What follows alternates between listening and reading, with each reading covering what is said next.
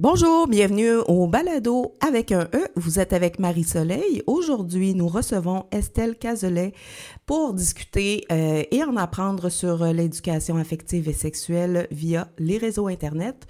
Alors, euh, bonne écoute. C'est que être femme, ce n'est pas une donnée naturelle. C'est le résultat d'une histoire pas mal de femmes ont envie de dire oui, on peut avoir du plaisir dans la vie, dans le respect, dans le respect de l'intégrité de nos corps. On peut Protégeons, aidons, écoutons, respectons les survivants. C'est la culture du viol.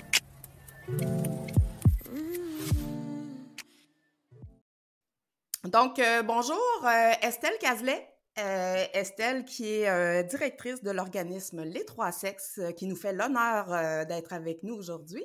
Alors, bonjour Estelle, bienvenue mmh. avec nous. Ben, merci beaucoup. Allô à toi, allô à vous tous. Bonjour. Donc, est-ce que pour commencer, tu peux nous parler de toi, de ton parcours professionnel, de ton titre, de tes euh, ambitions professionnelles?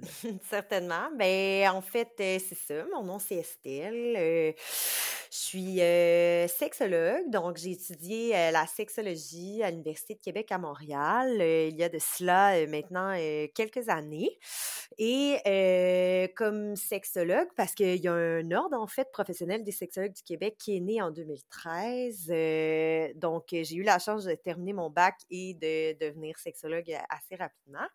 tout ça pour dire que quand je suis sortie de mon baccalauréat en, sexologie, je me suis quand même fortement intéressée à l'éducation à la sexualité de plein de façons, dans la pédagogie surtout de l'éducation à la sexualité, donc comment on, de quoi on doit parler, de quelle façon on doit en parler, puis c'est quoi les meilleures approches finalement là, pour euh, s'intéresser à l'éducation à la sexualité, mais aussi la dispenser. Là.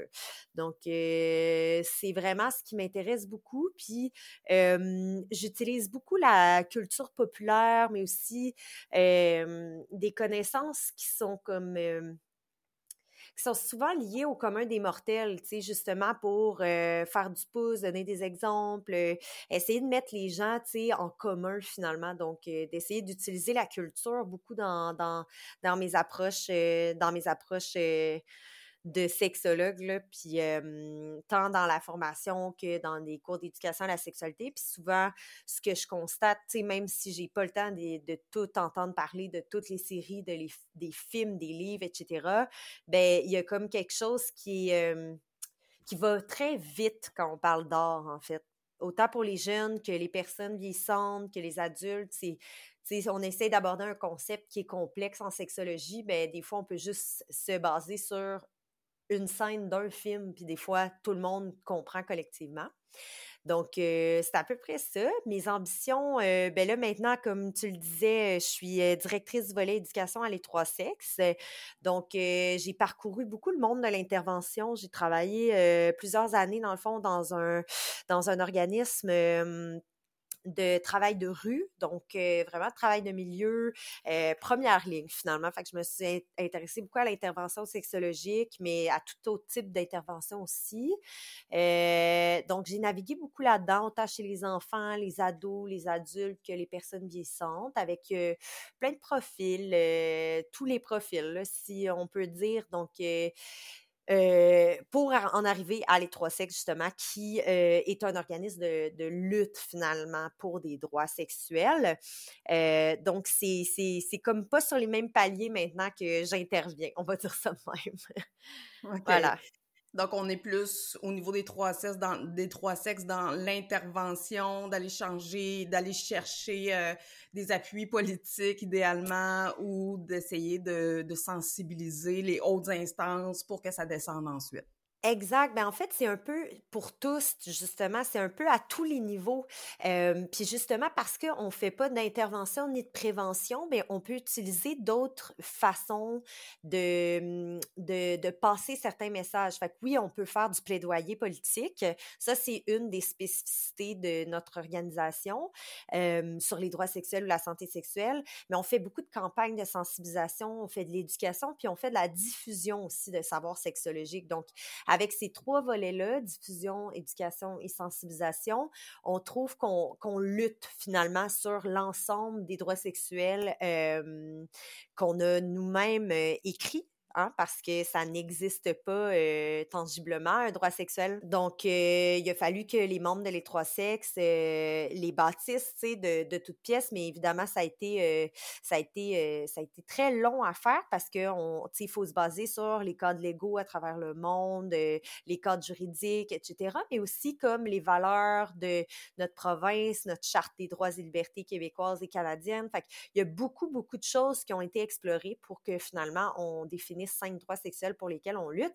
Donc, c'est ce que j'aime beaucoup de ce qu'on fait, c'est que on est en amont, donc euh, on est en, on est maximum dans de la prévention et non pas dans l'intervention. Donc on n'intervient pas auprès de des populations, par exemple, à risque de certaines choses ou de certaines vulnérabilités. Excellent. Mais c'est intéressant d'entendre. Euh, est-ce que vous couvrez euh, le Québec, est-ce que vous couvrez le Canada? Est-ce que vous êtes mm-hmm. international? Bien, dans le fond, les trois sexes, on, on, on est plutôt québécois, évidemment. Donc, euh, on essaie de lutter pour les droits qui sont euh, les droits sexuels et la santé sexuelle de tous et toutes, évidemment, comme dans notre contexte provincial, parce que c'est différent, évidemment, d'une province à l'autre dans notre pays. Euh, mais on a à cœur énormément comme la, la, concertation avec les autres organisations à travers le Canada, que ce soit des organisations franco, francophone ou anglophone, mais on essaye, disons qu'on essaye le plus possible, effectivement, de tisser des liens avec, avec d'autres organisations franco, franco et ou acadiennes. donc, c'est génial vraiment de rencontrer tous ces groupes-là là, dans notre merveilleux pays, mais ça amène aussi une particularité là, de, de se rencontrer tous et toutes. Donc, nos, ben, puis parce qu'on fait des contenus euh, puis des campagnes de sensibilisation euh, qui sont sur des plateformes numériques, bien, il y a une grande population de la francophonie finalement dans le monde qui peuvent euh, finalement se retrouver sur notre, notre revue en ligne qui est, qui hyper active ou encore toutes nos campagnes de sensibilisation sur nos plateformes de diffusion. OK. Et est-ce que vous avez un public cible dans le sens que euh, évidemment, là, c'est intéressant. On a besoin d'éduquer, on a besoin de, de, parler d'éducation. Souvent, on pense que c'est les adolescents, les jeunes adultes, mais euh, c'est tout le monde là, qui a besoin souvent d'éducation. Nous, vraiment, on cible de façon générale, en fait, on lutte principalement pour les droits sexuels et la santé sexuelle des femmes et des personnes de la diversité euh, sexuelle et pluralité des genres. Euh, bah, on le sait, là, genre principalement à cause des oppressions, des violences basées sur le genre ou basées sur l'orientation sexuelle et ou l'identité de genre des gens. mais en même temps, puis c'est ce qu'on remarque aussi, c'est que quand on lutte pour les droits sexuels d'une personne, ben, on se rend compte qu'on lutte pour les droits sexuels de, tout le monde. Mmh on a une majeure, évidemment, femme, personne à diversité sexuelle, comme, comme pas nécessairement comme public cible, mais comme personne qui bénéficie de cette sensibilisation-là. Donc, nous, ce qu'on souhaite, c'est vraiment sensibiliser la population générale, finalement, à des enjeux qui sont rarement entendus, rarement écoutés, rarement adressés. Tu sais, comme il y a quelques années, on avait fait une, je pense que ça fait 4-5 ans, on avait fait une campagne de sensibilisation qui s'appelle On existe, ça existe qui est une campagne de sensibilisation, dans le fond, de des personnes vieillissantes de la communauté LGBTQIA+, euh, et qui nous partagent des expériences positives de leur vie, euh, de leur expérience, autant euh, comme, tu sais, il y a une personne qu'on avait interviewée qui parlait de son... Du fait qu'elle était tombée en amour dernièrement, puis c'était quand même une personne d'un certain âge, tu sais, qui approchait le 80 ans. Tu sais, on essaie de, c'est ça, de sensibiliser la population générale à dire il faut quand même faire attention à nos biais, il faut quand même faire attention à nos angles morts, il faut essayer de voir comme la, la globalité de la sexualité aussi, c'est un peu ce qu'on souhaite, mais dans une perspective, oui, politique, mais pas trop, euh, sais, pas trop, comment dire, c'est politique, effectivement, ce qu'on fait, mais il y a comme quelque chose de, de beau, tu sais, dans, dans, dans, le fait de, de, de, créer des campagnes de sensibilisation, faire de l'éducation dans une perspective positive, tu sais, de la sexualité humaine.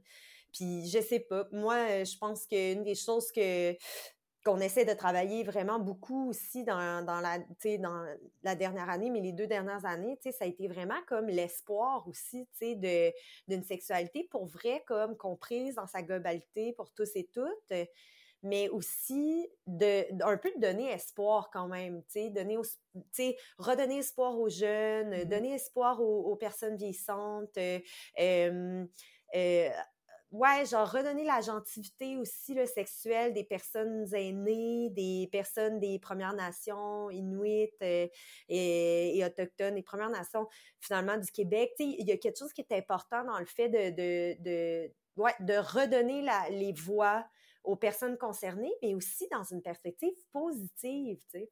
Fait qu'on travaille beaucoup là-dessus. Ben, je, suis très intéressée de, t'entendre justement sur euh, l'aspect de prévention, éducation. On parle de prévention parce que, évidemment, là, on va pas cibler, mais évidemment qu'on va aller chercher là où vous voulez aller chercher aussi des populations plus à risque, des, populations euh, euh, qui ont une réalité particulière à elles. je trouve ça bien d'entendre des des outils ou des techniques d'impact positif pour mmh parler d'éducation à la santé affective et sexuelle parce que longtemps, dans, il y a quelques années, 90 à peu près, euh, ou par exemple, si j'ai en exemple là, euh, la représentation de la réalité des personnes euh, de la communauté LGBTQ+, où on présentait souvent les, les les systèmes d'oppression, les mmh difficultés, les défis, leur réalité, oui, mais qui, qui amenait beaucoup de, de, violence parfois, de, de, jugement, etc.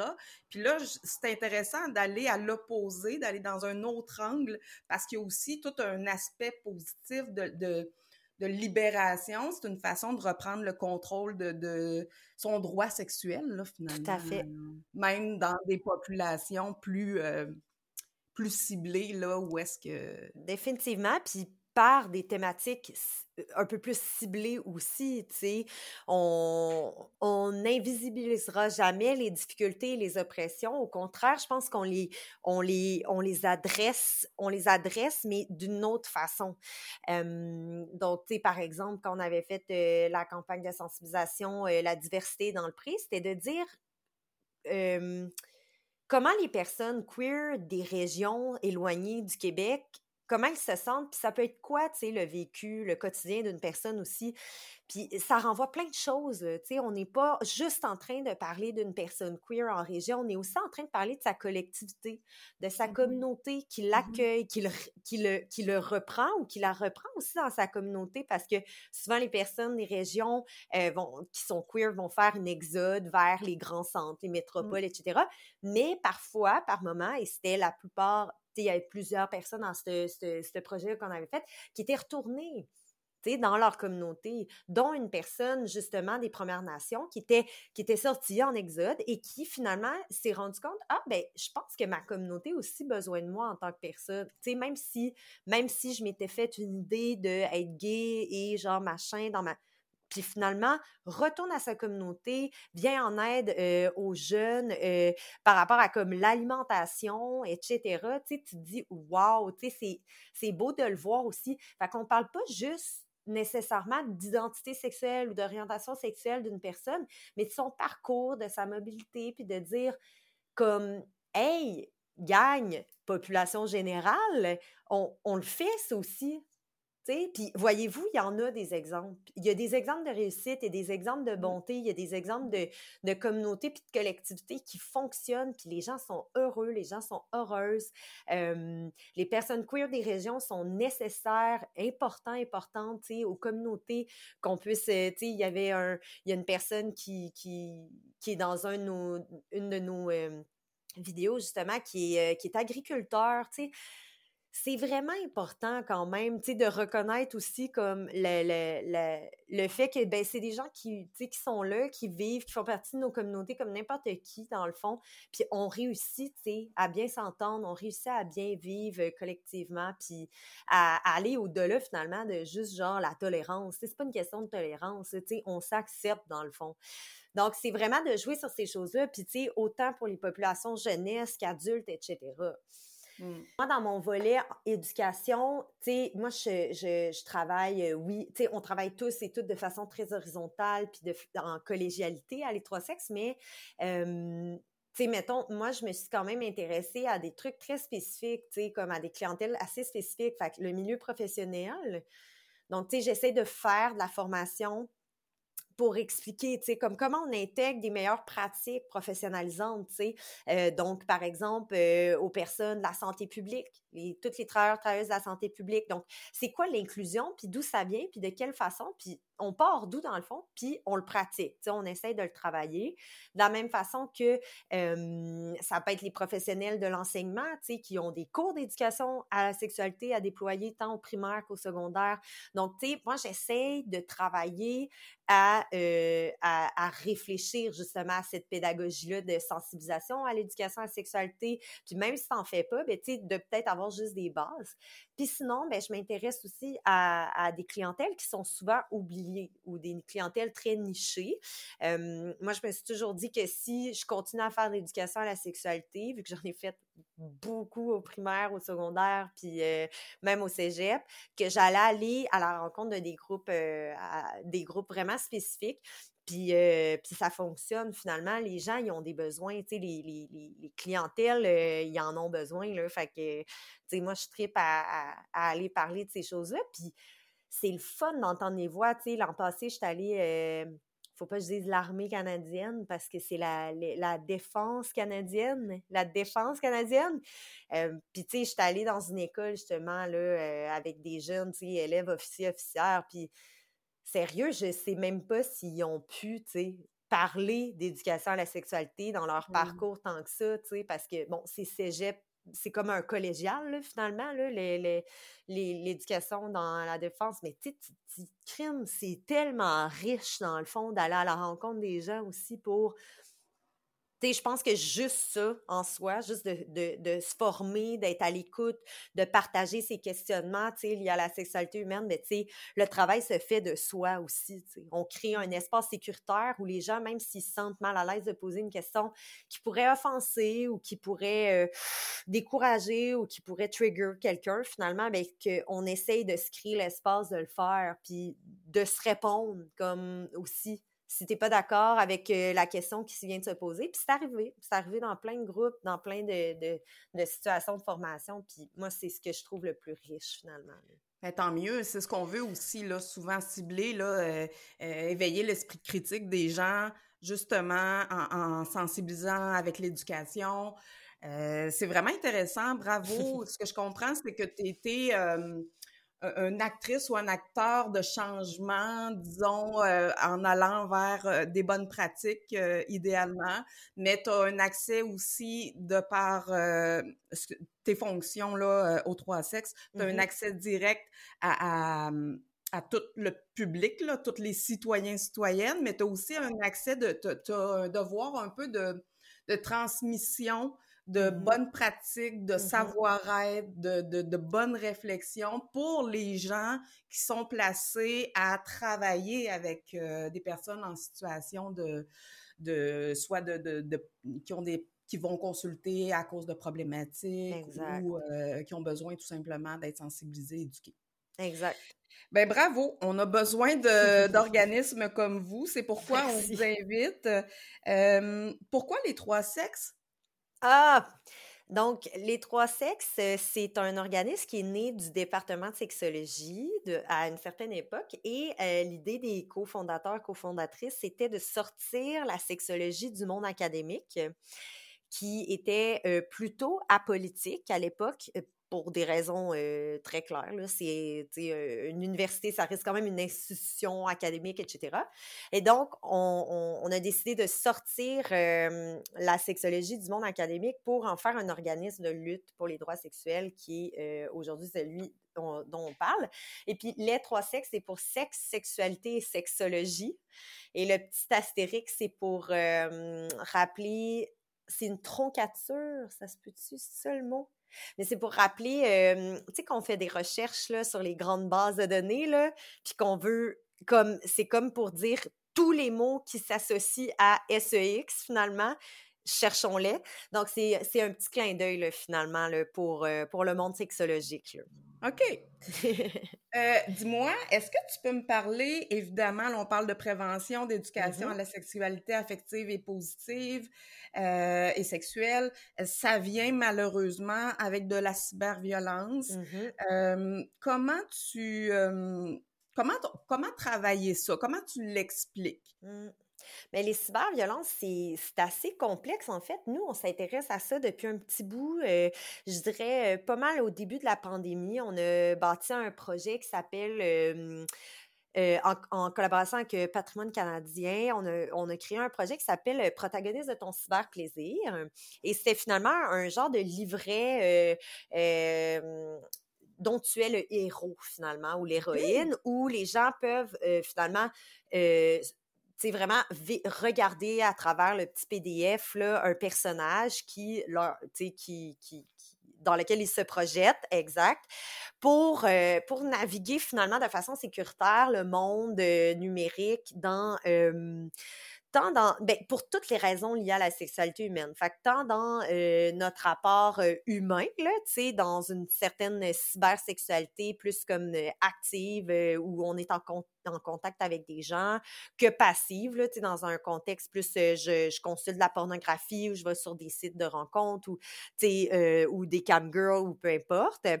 Puis c'était vraiment pour, sais, amener des réflexions de, de, de, de, de sensibilisation à un peu au monde numérique. C'est comment genre naviguer là-dedans. Puis après, ben on en est venu à la conclusion qu'il fallait aussi adresser les notions de sextorsion. Donc, on s'est attardé à la sextorsion. On a un projet qui s'appelle Sextorsion, justement, où on a fait un jeu, finalement, à ce moment-là, un rapport de recherche. On a fait plusieurs choses, questions-réponses aussi. Puis, on, l'a adressé aussi autrement parce qu'on s'est rendu compte que déjà la sextorsion n'avait pas vraiment de définition. C'est une des premières choses qu'on relate dans notre qu'on décrit là dans le fond dans notre rapport, c'est de dire comme c'est dur de savoir comme en quoi ça consiste, comme juste conceptuellement la sextorsion parce que d'une part il existe déjà beaucoup de types de sextorsion, beaucoup de violences, donc de cyber-violences à caractère sexuel, comme on pourrait les appeler. et donc là, on a exploré ça, puis on, a, on en est venu quand même à la conclusion qu'il y avait quelque chose qui se reproduisait fait qu'une des choses que je pourrais dire sur les cyberviolences à caractère sexuel, ben, c'est que finalement, par exemple, les violences sexuelles, ce qui se passe dans le monde numérique, c'est qu'elles se reproduisent euh, de la même façon. Donc, c'est comme un genre de copier-coller des violences euh, à, caractère sexuel dans le monde tangible et réel, mais euh, cette fois-ci dans le monde numérique. Et par la mondialisation puis la surconnectivité, finalement, là, l'hyper-accès, finalement, à des Reddit, des blogs, des des ça, on remarque une, une hausse de cyberviolence à caractère sexuel en ligne. Donc, on est vraiment on est tout juste, je pense que l'ONU, il y a quelques, mois, en fait, a déposé un, document, justement, avec des recommandations pour, les, pour les pays là, du monde, les, les, les, les, dirigeants, dirigeantes, à dire voici comment il faut protéger, puis là, c'était dans le cas de, des jeunes filles et des femmes, donc comment freiner les violences basées sur le genre en ligne, finalement. Mais ce qui est intéressant, c'est que ce qu'il dit, c'est mais les violences basées sur le genre ne sont pas exclusivement pointées vers les filles et les femmes.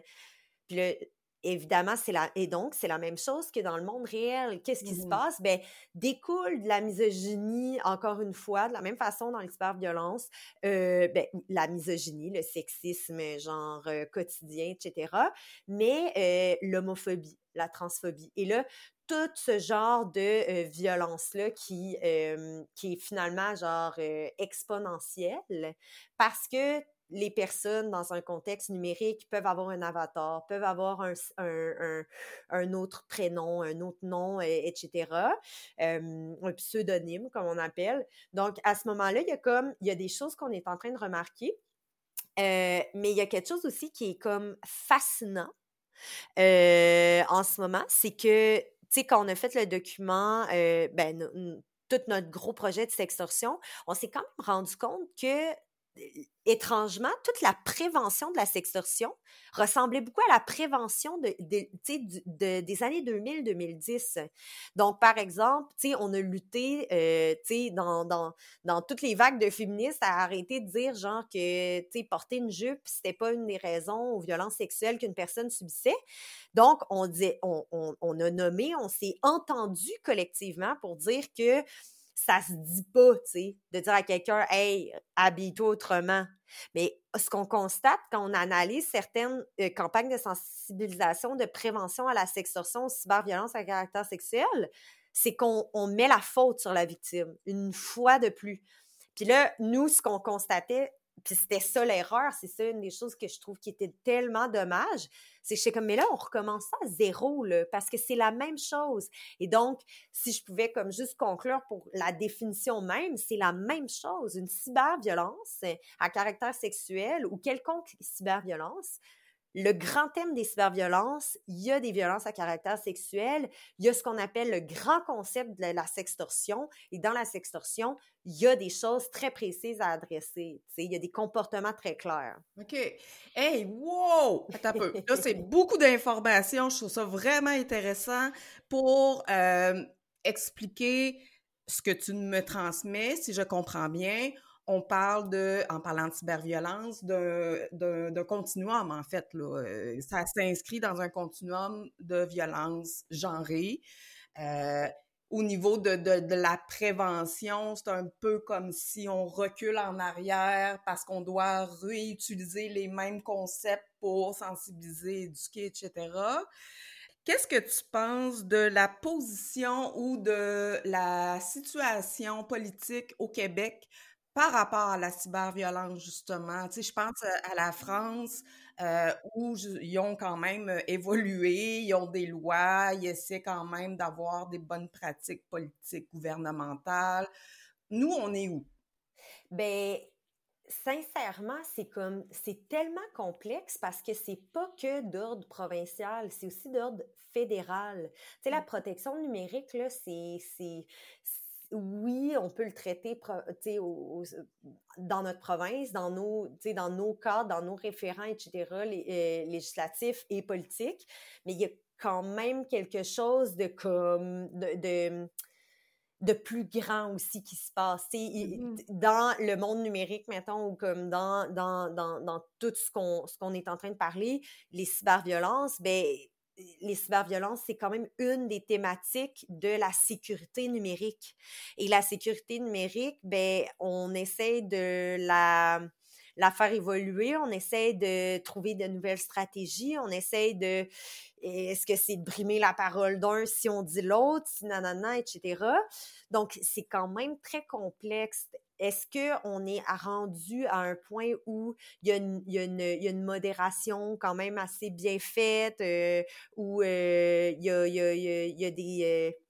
Euh, cadres qui permettent une diminution des violences, des cyberviolences, ben je ne crois pas. Mais tu sais, considérant, tu sais, moi je suis pas une experte nécessairement dans dans tout ce qui a rapport à la protection numérique, mais reste quand même que chose certaine quand on analyse ça autant de près, mais aussi un peu de loin, en, en, en, en, se mettant un peu de côté, mais on remarque qu'il y a comme il y a certaines difficultés quand même, je pense, politiques basées sur d'autres droits. Fait qu'il y a comme des trucs qui viennent s'entrecouper, s'entrechoquer, qui rendent le truc très difficile. Maintenant, si je donne un exemple particulier, les, tu sais, mettons, il y a, ça, fait des années qu'on parle de ça.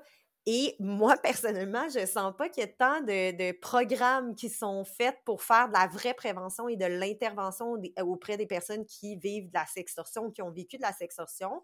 Puis je vais donner un exemple précis. Il y a une forme de sextorsion qui euh, vise beaucoup euh, les jeunes hommes, par exemple. Donc, euh, c'est comme un gros réseau finalement là, qui vient hameçonner plein de jeunes, des hommes, etc qui rentrent en contact avec les, hommes, tu sais, via le monde numérique, puis euh, avec des vraies personnes, des vraies personnes, tu sais. C'est pas comme un genre de robot qui te demande, veux-tu être mon ami? Finalement, ce tisse euh, d'intimité avec la personne et euh, finissent par avoir des comportements intimes, etc., ou, euh, mettons, des, des comportements masturbatoires, mais en visioconférence. Et euh, donc, la personne qui, euh, qui est victime, l'homme, dans le contexte, qui, c'est souvent des hommes qui vivent cette sextorsion-là principalement, euh, se fait enregistrer finalement son image. Et dès que la vidéo est terminée, on lui envoie la vidéo en disant si tu n'envoies pas tant d'argent à ce XY genre plateforme de paiement, on l'envoie à ta famille, tes boss, mmh etc. Donc, on est vraiment dans euh, de la sextorsion, mais aussi de l'extorsion monétaire, etc. ça crée énormément de détresse. Là, comme... Donc, il y a comme rien on dirait que genre on, tout ce que j'entends maintenant c'est des enquêtes euh, euh, journalistiques qui disent hey regardez le beau site qu'on a créé tu sais pour faire tu sais pour expliquer ce type de sextorsion là ben parfait. Mais encore tu sais il y a comme quelque chose qui je pense qu'il peut-être peut-être plus en éducation puis je sais qu'ils en ont beaucoup là sur les épaules mais ça reste quand même nécessaire à adresser de dire c'est quand même un des crimes les plus les plus recensés au Québec, ce type de sextorsion-là. Puis, genre, il y a quelques années, encore une fois, c'était dans le monde journalistique, c'était une des chefs de département de police de l'île de Montréal qui disait ça n'a plus de bon sens. Tu sais, on peut plus il n'y a, plus moyen non plus pour nos départements, nos, nos, nos, nos équipes de couvrir tout ça. Et donc, et là, puis on comprendra que c'est là que ça devient un petit peu hors du contrôle de, la, la légifération ou légis, Ouais, en fait, bref, de, l'aspect légal québécois, parce que ce qu'on parle, c'est que c'est des instances qui sautent d'un VPN à l'autre, par exemple en Europe. Donc, tu sais, les gens, là, faut les retrouver, tu sais, comme. Et donc, puis les gens, ben, ils, ils viennent au Canada, tu sais, entre guillemets, là, tu sais, gros guillemets. Donc, les, les crimes se commettent, euh, tu sais, oui, dans le monde numérique, mais ils sont pas physiquement au Canada. C'est un enjeu, oui, quand même euh, important euh, parce que c'est très présent. Puis oui, il y, a une difficulté, je dirais, qui nous qui doit sortir euh, les agents de sécurité, là, les intervenants de, de, mm-hmm. de leur confort. C'est-à-dire que est-ce que, selon toi, là, brièvement, tu, tu vois ça comme un c'est quoi qui se cache en dessous de ça? C'est-tu mmh un, problème de volonté politique, de collaboration internationale, de budget, de formation, de, qu'est-ce qui se passe? Mais c'est parce que j'ai l'impression qu'il y a des crises actuellement politiques et euh, sociales qui sont tellement grandes, tu sais, comme par exemple la crise du logement, qui est une crise qui est, ma foi, euh, un peu insupportable à entendre parler à tous les jours, mais en même temps qui est nécessaire à entendre parce que ça suffira, tu sais, aussi, d'être en situation d'itinérance, puis de, de, de, nous rappeler, tu sais, quotidiennement qu'il y a des crises qui sont qui sont liés à nos besoins de base. Hein. Il y a quelque chose qui est comme nécessaire du monde politique à, euh, à, investir déjà d'une part, à redonner confiance aux électeurs puis aux électrices de dire comme hey, on est capable de s'assurer du logement genre pour tous et toutes. Je pense que ça c'est comme une, puis le gros guillemets là, mais c'est des priorités qui sont comme là, là c'est, avant-hier, il aurait fallu que, on en, on ait 8, peut-être 80 quelques, signatures de genre, de plans architecturaux qui soient faits. Fait que des fois, je me dis, est-ce que c'est de la mauvaise volonté ou c'est comme, il y a, y a des crises qui sont tellement plurielles actuellement qu'on doit adresser qui sont plus de l'ordre de, effectivement, les besoins de base chez l'humain? Notre société est dans le jus de, de crise, finalement. Là.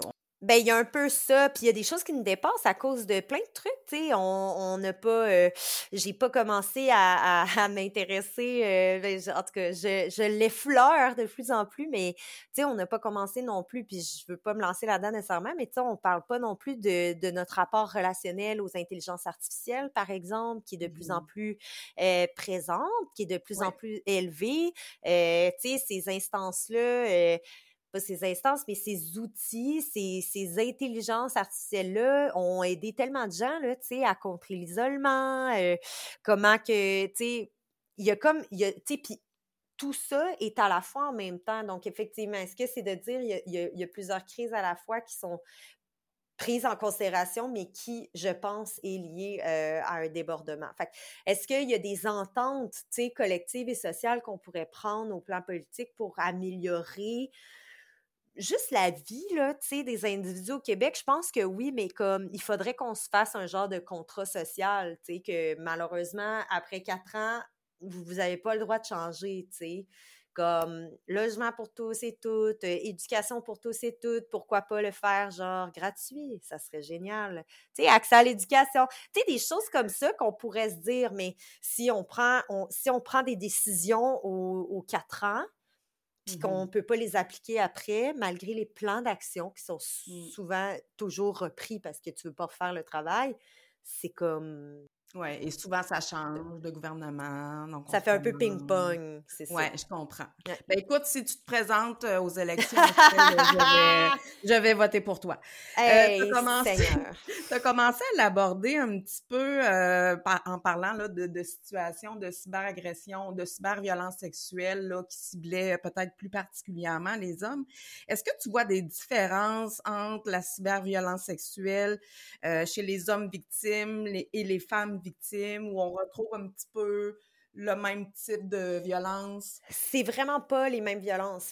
comme on le sait euh, tous et toutes, euh, les violences sont souvent basées sur le genre parce que si vous ne le saviez pas, on n'est pas dans une société post-genre et on le saura probablement jamais. C'est c'est correct, mais il faut quand même aussi adresser qu'on n'est quand même pas euh, dans une société neutre, tu sais, dans le genre. Et donc, ça, en sociologie, mais aussi dans une perspective globale de la sexologie, ben, c'est de dire comme il y a encore des stéréotypes sexuels, des stéréotypes genrés qui font en sorte que il y a des victimisations qui se font pas de la même façon basées sur le genre. Puis je parle de tous les identités de genre. je pense que si on mettait un continuum, comme de l'identité de genre, ben il faut prendre en considération les personnes qui sont peut-être neutres, à genre, etc. Parce que ces personnes-là vont vivre aussi des stigmas puis des discriminations en ligne.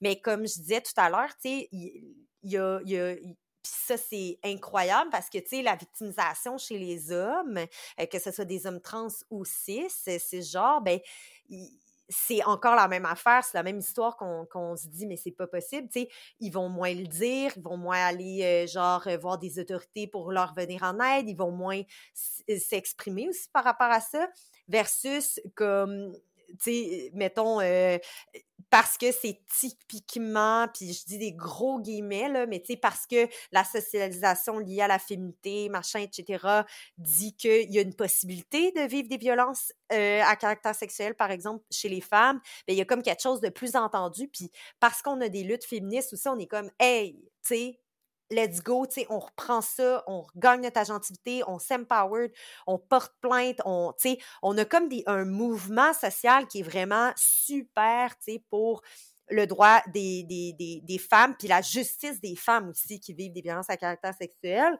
Mais l'affaire, c'est ça, c'est que la victimisation d'un et l'autre n'est pas la même du tout, tu sais. Puis l'exemple que euh tu apportes, je m'excuse, mais un, homme trans, euh, est-ce qu'il va subir une forme ou des formes de violence parce que c'est un homme ou parce que c'est un homme trans? Bien, ça va dépendre, tu sais, ça va dépendre de comment les gens se, si les gens sont out versus pas out, etc. Mais les personnes queer, les personnes la diversité sexuelle euh, vivent énormément de cyberviolence. Euh, tu sais, euh, juste parce qu'ils sont des exemples des, des personnes vocales ou socialement, tu sais, publiques, là, tu sais. je pense que toute personne publique a des, a les risques de se faire envoyer des vagues de, de, de, de, haine, mais reste que... Ça va un peu aussi avec la théorie que, ben, la théorie, je sais pas juste une théorie, là, c'est des observations de faits aussi, que mmh euh, il y a... Euh, il y a plein de positifs là, à, à l'utilisation d'Internet, mais il y a aussi certains aspects où on va retourner en arrière sur, par exemple, des questions de racisme, des mmh questions de misogynie, des questions de tout ce qui est inclusion finalement là, des personnes euh, qui font partie de plusieurs systèmes d'oppression. Là, on, retourne en arrière, là, malheureusement. Euh, c'est quoi le lien avec justement le cyber? Mmh. Ah ben en fait, mettons, moi selon les lectures que j'ai faites, puis aussi, tu sais, ça me ça m'intrigue quand même, tu sais, dans ma profession de comprendre c'est les cyberviolences parce que ben ça fait partie du quotidien des gens dans le fond. Ça fait ça faisait partie du quotidien des, des jeunes aussi que tu sais j'allais à la rencontre d'eux. Puis je me suis vraiment posé la question qu'est-ce qui tu sais qu'est-ce qui se passe sincèrement? Puis dans le fond, ben, on a été capable, dans, autant en psychologie de la perception qu'en sociologie, que dans plein de domaines de sciences, euh, autant euh, sciences euh, sociales et humaines que sciences plus biologie, neuropsy, etc. On a quand même constaté des choses, ben, tu sais, moi, je dirais que c'est alarmant, mais en même temps, je suis comme crime, vu qu'on le sait, on pourrait s'y mettre aussi. Là. Donc, on a, on a constaté que dans le fond, l'utilisation de, du verre, donc le monde de verre, là, la vitre, dans le fond, là, la vitre, l'écran, etc.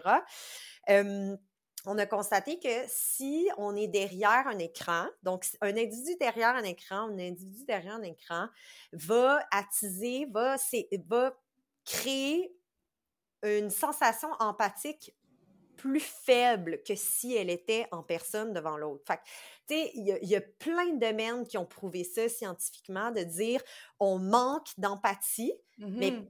tu pas juste parce que ah, le monde est en train de, tu crumble down, c'est juste l'outil qu'est l'écran, qu'est le cellulaire qu'on porte sur nous tous les jours. Juste le fait d'avoir, c'est pas juste une distance, c'est littéralement un objet, tu sais, qu'on a un objet devant nous, qui réfère à une personne, parce qu'on parle, mettons qu'on parle directement à une personne, bien, ça, ça, ça ne crée pas finalement l'empathie que ce qu'on pourrait vivre dans le exemple euh, on est euh, on est à l'épicerie puis là il y a une personne euh, il y a une personne tu sais qui est plus lente par exemple hein.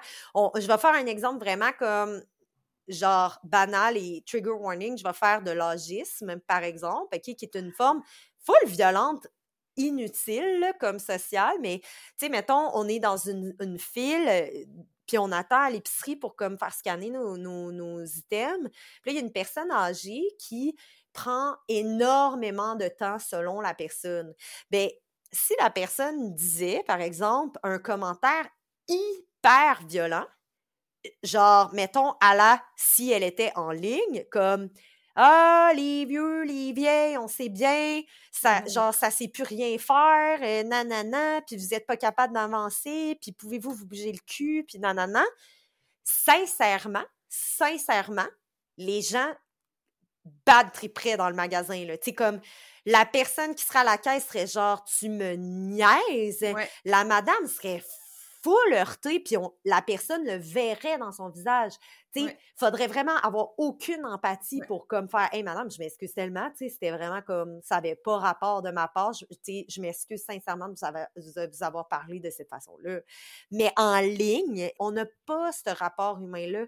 C'est comme si, genre, notre cerveau, puis tu sais, ça, c'est à nous de l'apprendre aussi, mais notre cerveau est comme pas conditionné à se dire il y a quelqu'un de l'autre côté. Mais ça fait sens avec plein de, de, de, situations réelles, là, un peu comme si l'écran, finalement, devient un filtre à notre empathie puis notre savoir-être qui, dans la vie concrète, euh, ça, ça, ça, ça, se passerait pas comme ça. C'est comme si la passoire était vraiment lousse. Exact. dans, dans la rue, je vais pas insulter mon voisin puis je vais pas le traiter de nom, mais sur euh, via euh, les réseaux ou Internet, ben oui, ça se peut que j'ai plus de savoir-être. Là, exact. Puis mieux encore, si, mettons, tu n'es pas d'accord avec ton voisin ou ta voisine, le réflexe, généralement, je pense, chez la majorité des gens, c'est de dire comme, mais voyons comment, pourquoi tu dis ça? Oh!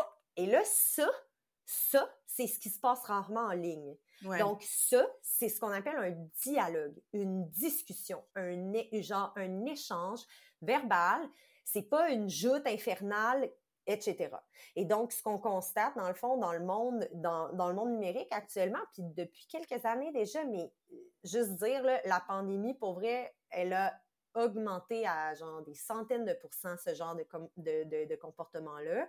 Fait qu'elle nous a amené comme vraiment loin très vite en termes de cyberviolence. À cause des habitudes qu'on a prises. Exact, puis parce qu'on n'avait rien d'autre à faire. Euh, mais euh, on, on, a été capable de voir que dans le fond, ben c'est ça, il y, a plus, il y a une polarisation des pensées, il y a une polarisation des hashtags, il y a une polarisation de la, des, des enjeux. Puis la question qu'il faut qu'on se pose aujourd'hui, selon moi, c'est on peut-tu s'asseoir pour jaser? On peut-tu parler ensemble? Mm-hmm. C'est, ça n'a jamais été un enjeu de pas être d'accord avec quelqu'un dans la vie. C'est pas parce que je m'entends, j'ai pas toutes les chaînes de valeurs que tu portes ou que ton groupe porte ou que ci ou que ça que euh, on, on, se doit d'être comme bon ben garde parle à ma main puis on s'en reparlera pas. Il y a absolument rien de constructif. Il y a pas de il y a pas d'adversité non plus. Puis je veux juste dire ça fait des années que je cherche quoi la résilience et je pense que je me suis arrêtée sur le concept de l'adversité et donc dans le dialogue, il y a de l'adversité qui se crée et dans l'adversité, on attise un peu quand même de résilience chez les gens. Et donc, un plus grand, une plus grande compréhension de l'autre, une plus grande empathie de l'autre. Moi, si je m'assois avec quelqu'un, je croise mes bras, puis je fais c'est moi qui ai raison, c'est moi qui ai raison pendant des semaines, il y a absolument rien de constructif mm-hmm. qui va sortir de ça. Et c'est un peu malheureusement comme c'est peut-être qu'on n'est plus nécessairement là en ce moment, mais c'est quand même ce qui se passe. Dans, dans, dans... Et maintenant, qu'est-ce qui se passe? C'est que ce discours polarisant-là, genre, est, entre nous maintenant. Et là, on entend des commentaires dans nos familles, nos milieux, euh, dans la rue, puis on est comme, ah, OK, mais attends, là, quoi? Qu'est-ce qui se passe? Parce que ça, on le retrouvait en ligne, tu sais, on se permettait pas de, on se permettait pas de faire ça. Bref, il y a des choses comme ça que je pense que, qui seraient intéressantes aussi à adresser. Est-ce que c'est le politique qui peut gérer ça? Mais déjà, euh, d'avoir une réflexion individuelle, collective, c'est intéressant d'entendre le dialogue puis de revenir à un, un vrai dialogue parce qu'effectivement, avec les écrans, on se permet beaucoup de choses, de commentaires. C'est comme si dans la vie de tous les jours, je m'en fous de comment qui est habillé ou comment qui est habillé, mais sur Internet, faut que je commande. C'est donc ben lettre ta robe, c'est trop court, c'est trop lettre, etc.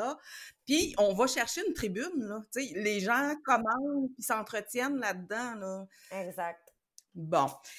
J'aimerais juste entendre, parce que tu en parlais là, lors de ta présentation à Rivière-Dule, euh, un résumé de, du lien qu'on peut faire entre le, le cyberespace et la manosphère. Mm-hmm. Ben, c'est ça. Le, la manosphère, mais aussi comme toute la, la montée de la haine en ligne. J'appellerais ça la, la, montée de la haine en ligne. Je pense plus qu'elle monte, là. Je pense qu'elle est juste pas mal là, malheureusement. Mais, euh, tu sais, ce que je constate, c'est que la manosphère décloisonne puis brise l'isolement chez plusieurs personnes. J'étais, euh, euh, j'ai, été d'ailleurs à un webinaire euh, sur dernièrement d'une charte de recherche de l'UQAM en sexologie qui parlait justement des incels, donc incel veut dire les involuntary célibataires, donc genre les involontaires célibataires c'est comme le, mix des deux. Euh, puis c'était vraiment fascinant parce que les, les, étudiantes, dans le fond, présentaient leur, euh, leur recherche, puis euh, elles parlaient principalement des personnes qui voulaient se sortir du, du incel d'homme, justement, et de la manosphère. Puis je pense que moi, ma réflexion, puis comme sexologue, en est venue à ça ces, ces violences-là qui sont perpétuées dans ce genre de, de de, dans ce monde-là sont d'une intensité là, comme inimaginable. Tu vraiment, vraiment, là, tu te dis, c'est pas possible qu'on on en soit venu à, à, à une, une, facilité aussi, euh, tu sais, simple de, d'être aussi violent en ligne. Mais ce qu'on constate, c'est que c'est aussi des personnes qui sont violents entre eux. Mmh. sont pas, il y a pas de, c'est pas super, là, tu sais, comme dans le fond. Donc, il y a comme je sais pas comment dire, tu sais, c'est la manosphère et où, tu sais, les, les, les, les violences basées sur le genre, qui sont dans la haine, puis la montée de la haine en ligne, c'est comme un genre de miroir à la Alice in Wonderland, c'est comme c'est mmh. amplifié finalement la réalité actuelle. Mais qu'est-ce que ça cache? C'est surtout ça, moi, qui, qui me questionne. Qu'est-ce que qu'est-ce que ces personnes-là, qu'est-ce que ces hommes-là et femmes, parce qu'il y a des femmes celles aussi, il y a des incels euh, femmes, qu'est-ce qu'elles vont, qu'est-ce qu'ils vont chercher, là-dedans? Ben, peut-être un sentiment de communauté, peut-être un sentiment de partage de valeurs. C'est étrange de dire comme un sentiment de communauté violent, là, mettons, là, mais c'est quand même, il y a des choses qui se cachent derrière ça que, qu'on pourrait adresser peut-être autrement, puis qu'on pourrait, on, pourrait aider autrement, tu sais. Fait que je sais pas trop comment répondre à cette question-là, mais tu sais, il y a des espaces absolument pas sécuritaires en ligne et je ne suggère pas nécessairement aux gens qui sont qui s'identifient femmes et qui font partie de la communauté LGBT d'aller sur ces d'aller dans ces dans ces discussions-là en ligne parce que tu te dis, mais c'est plus possible. C'est comme il y a quelque chose qu'on a atteint comme plafond. Et c'est là où je me dis, mais si on est rendu là, c'est qu'il y a tellement de choses. Il y a une chose qui est au cœur de ça, puis c'est la détresse psychologique. Puis c'est exactement ce que la recherche nous dit. Fait heureusement, tu sais, on est chanceux, chanceuse. Au Québec, on a quand même une chaire développementale de la, de la sexualité humaine qui traite des enjeux, genre des incels. Puis au moins, on a comme, tu sais, de la littérature scientifique qui en parle, puis qui dit voici les traits là, euh, de caractéristiques. Puis là, tu te dis, est-ce que c'est juste les hommes qui vont vivre cette exclusion, cette isolation, ces, ces trucs-là? Fait que finalement, tout ça pour dire qu'il faut. Euh, moi, j'ai pour mon dire que si, on, lutte pour les droits sexuels, il faut aussi venir en aide à, à, ceux et celles qui vivent euh, de grandes détresses, finalement, là, qui pourraient commettre des gestes vraiment reprochables qu'ils ne souhaiteraient pas faire. sais. Parce qu'ils sont entretenus, ils s'entretiennent en eux. Exact. Entre eux, euh, ils, ils, vont se, se, se se confirmer, se valider, même exact. si, euh, oui, effectivement, il y, a possiblement, probablement une grande souffrance, une recherche de quête d'identité, de socialisation derrière, mais il reste quand même que euh, des comportements violents, ça reste des comportements violents.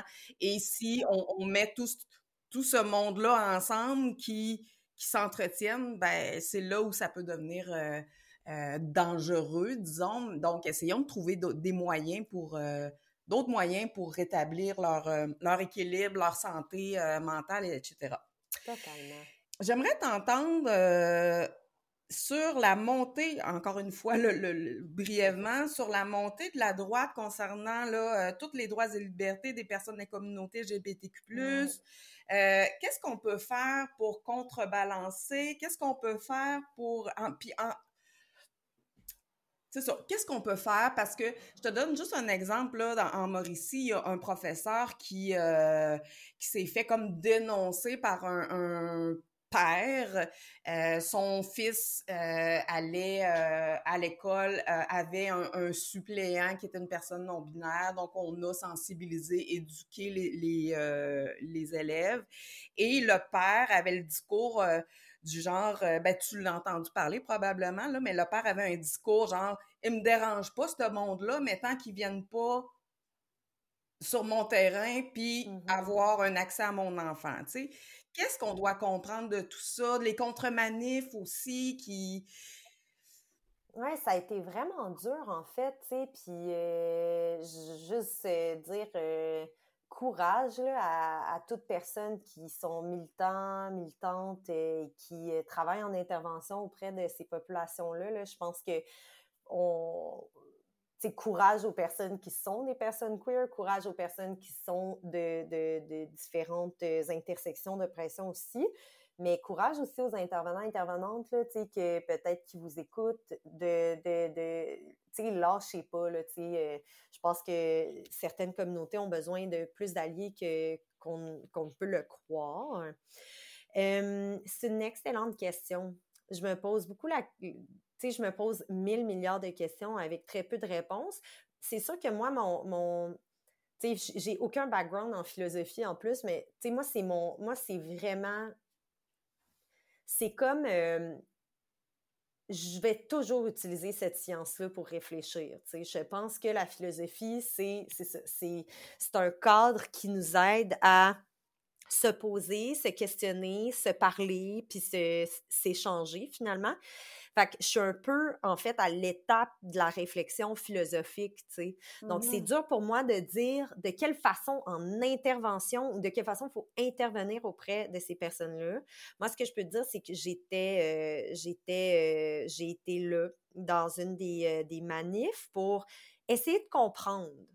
Moi, c'est ma posture professionnelle. Fait que je pense que les gens peuvent faire ce qu'ils souhaitent, hein, puis c'est pas, c'est vraiment pas la science infuse. Je pense que quand on va trouver plein de solutions collectivement, on, va peut-être se sentir mieux. Mais personnellement, moi, ma posture professionnelle, ça sera toujours ça. C'est d'aller voir, d'aller essayer de, comprendre. Il n'y avait pas d'espace, évidemment, parce que c'était un face-à-face et non une marche. Il n'y avait pas d'espace pour qu'on parle, pour qu'on discute, puis qu'on échange. Et je pense que rendu là, moi, je me dis, OK, il y avait, tu sais, mettons, j'ai pris en note beaucoup de, des, trucs qui étaient écrits sur euh, les pancartes, par exemple, pour dire comme, OK, c'est quoi les thématiques, c'est quoi qui se passe? Tu sais, il y a quelque chose de quand même, euh, il y a quelque chose qui est quand même étrange. Euh, puis je vais donner un exemple. D'un côté, il y, a, y a un groupe qui revendique de de, laisser se bâtir et se développer dans, sa, dans son développement psychosexuel les enfants et donc de ne pas juger. D'un autre côté, il y a des gens qui disent Viens pas brimer le développement psychosexuel de mon enfant. Moi, comme sexologue, ce que ça me pose comme questionnement, c'est, et là, c'est là où il faut que j'aille vraiment méta, est-ce que c'est la même chose qu'on veut? sais, Moi, ma mmh question, c'est est-ce que les groupes, finalement, se posent ont, les mêmes craintes. Qu'on respecte leurs droits. Exact. Et là, moi, j'en suis là, là actuellement. Là. Moi, là, je processe là, des réflexions, puis ça me prend du temps. Mais ce que j'ai constaté, c'est que on a envie d'adresser des choses qui sont liées aux droits de l'enfant, aux droits de l'enfance. L'affaire, par contre. Et c'est là que je peux euh, y ajouter euh, mon petit grain de sel, euh, peut-être un peu plus, pas nécessairement scientifique, mais quand même, tu sais, puis c'est même pas tant politique, c'est juste un fait, là, mais je vais le trouver. Deux secondes. Mais j'en profite pour poursuivre la réflexion, ta réflexion, faire du surf sur ta réflexion philosophique, parce que Tantôt, tu me parlais de dialogue, euh, tu me parlais de, qui est un échange, en fait, là, réel et sain, concret, d'ouverture, d'inclusion, de respect. Tu me parlais aussi de, hum, d'espace. Tu sais, mm-hmm. est-ce que on peut surfer là-dessus, dans le sens mm-hmm. qu'on a tous des besoins, euh, mais il n'y a peut-être pas, justement, d'espace cadré, mm-hmm. euh, sain, sécuritaire, pour avoir ces dialogues-là. Mmh qui sont menées par des personnes qui, tu sais, mettons, vont engager la discussion. L'affaire, c'est là où je voudrais revenir, qui est un petit peu mon. C'est peut-être un biais parce que c'est un peu ça mon mandat puis ma, mon, mon travail. Mais tu sais, l'éducation à la sexualité, parce que c'était aussi comme une des choses revendiquées et, euh, questionnées par certaines personnes, c'est quand même un enjeu de santé publique puis de droit, tu sais. C'est de défense de droit, là, tu sais. puis, tu sais, l'éducation à la sexualité, euh, ben, ça l'inclut, en fait, l'ensemble de la population. Donc, oui, les enfants, oui, les adolescents, les adultes, etc. Mais il faut comme remettre en perspective les choses pour tout le monde. Tu sais, le droit à l'éducation pour les enfants, qui est reconnu par l'article 28 de la Convention relative aux droits de l'enfant, a été ratifié par le Canada. Ah! Ça l'inclut une éducation à la sexualité de qualité. Donc, ma job, C'est juste de dire, au-delà du dialogue qu'on pourrait avoir dans des espaces sécuritaires, il y a des droits. Il y a des droits qu'on a ratifiés. Au Canada, on a décidé collectivement de signer une entente mondiale qui est liée à la Convention relative aux droits de l'enfant. On l'a signé. Et là-dedans, ça stipule que c'est un droit fondamental et donc un droit humain que d'avoir une éducation à la sexualité de qualité. Puis si on, fouille un peu, on, retourne à l'article 10, par exemple, de notre Charte des droits et libertés au Québec, bien, on voit, on voit littéralement que personne n'a le droit de vivre aucune violence ni discrimination basée sur son genre, son sexe d'assignation à la naissance. Si on retourne lire, déjà, là, si vous lisez la charte là, au Québec, là, ça donne tellement d'espoir. À chaque fois que tu lis ça, tu dis Ah, mon Dieu, c'est là-dessus qu'on s'entend. Et là, on l'oublie. C'est comme si on l'oublie. Tu dis, attends un peu. Ben, c'est un excellent rappel, Estelle, parce que justement, on, cherche des pognes pour des leviers pour justement revendiquer des droits. Ça vient avec. Fait que oui, peut-être. Allez la lire, la dire, c'est superbe. Ça dit toute personne en droit à la reconnaissance et à l'exercice en pleine égalité des droits et libertés de la personne, sans distinction, exclusion, préférence fondée sur la race, la couleur, le sexe, l'identité ou l'expression de genre, la grossesse, l'orientation sexuelle, l'état civil, l'âge, sauf mmh. dans la mesure prévue par la loi, la religion, les convictions politiques, la langue, l'origine ethnique ou nationale, la condition sociale, le handicap ou l'utilisation Dernière question. Est-il possible d'accéder à une euh, éducation affective et sexuelle positive via Internet? Et oui, mm-hmm. comment?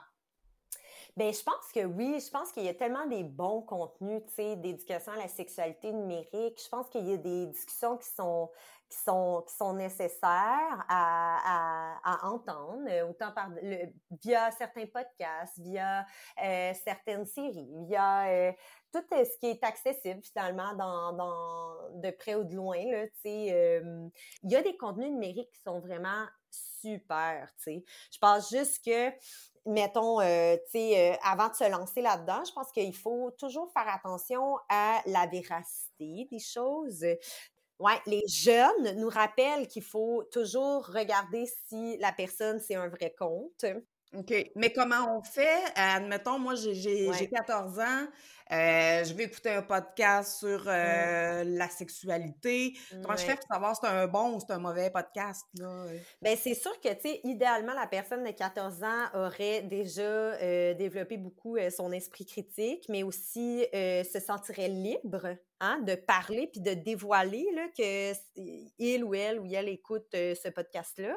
Fait que, et donc d'en parler. C'est sûr que mettons, moi, ce que les jeunes me disaient souvent, c'est comme, je suis quand même capable de savoir, tu sais, comme quand quelqu'un est comme, je suis pharmacien, puis comme, moi, je me mets à chercher, tu sais, est-ce que c'est vraiment une personne, tu sais, qui est pharmacien, ben je me rends compte que oui, tu sais, avec deux secondes, tu sais, je cherche deux secondes en ligne, puis je sais que c'est une personne que ça.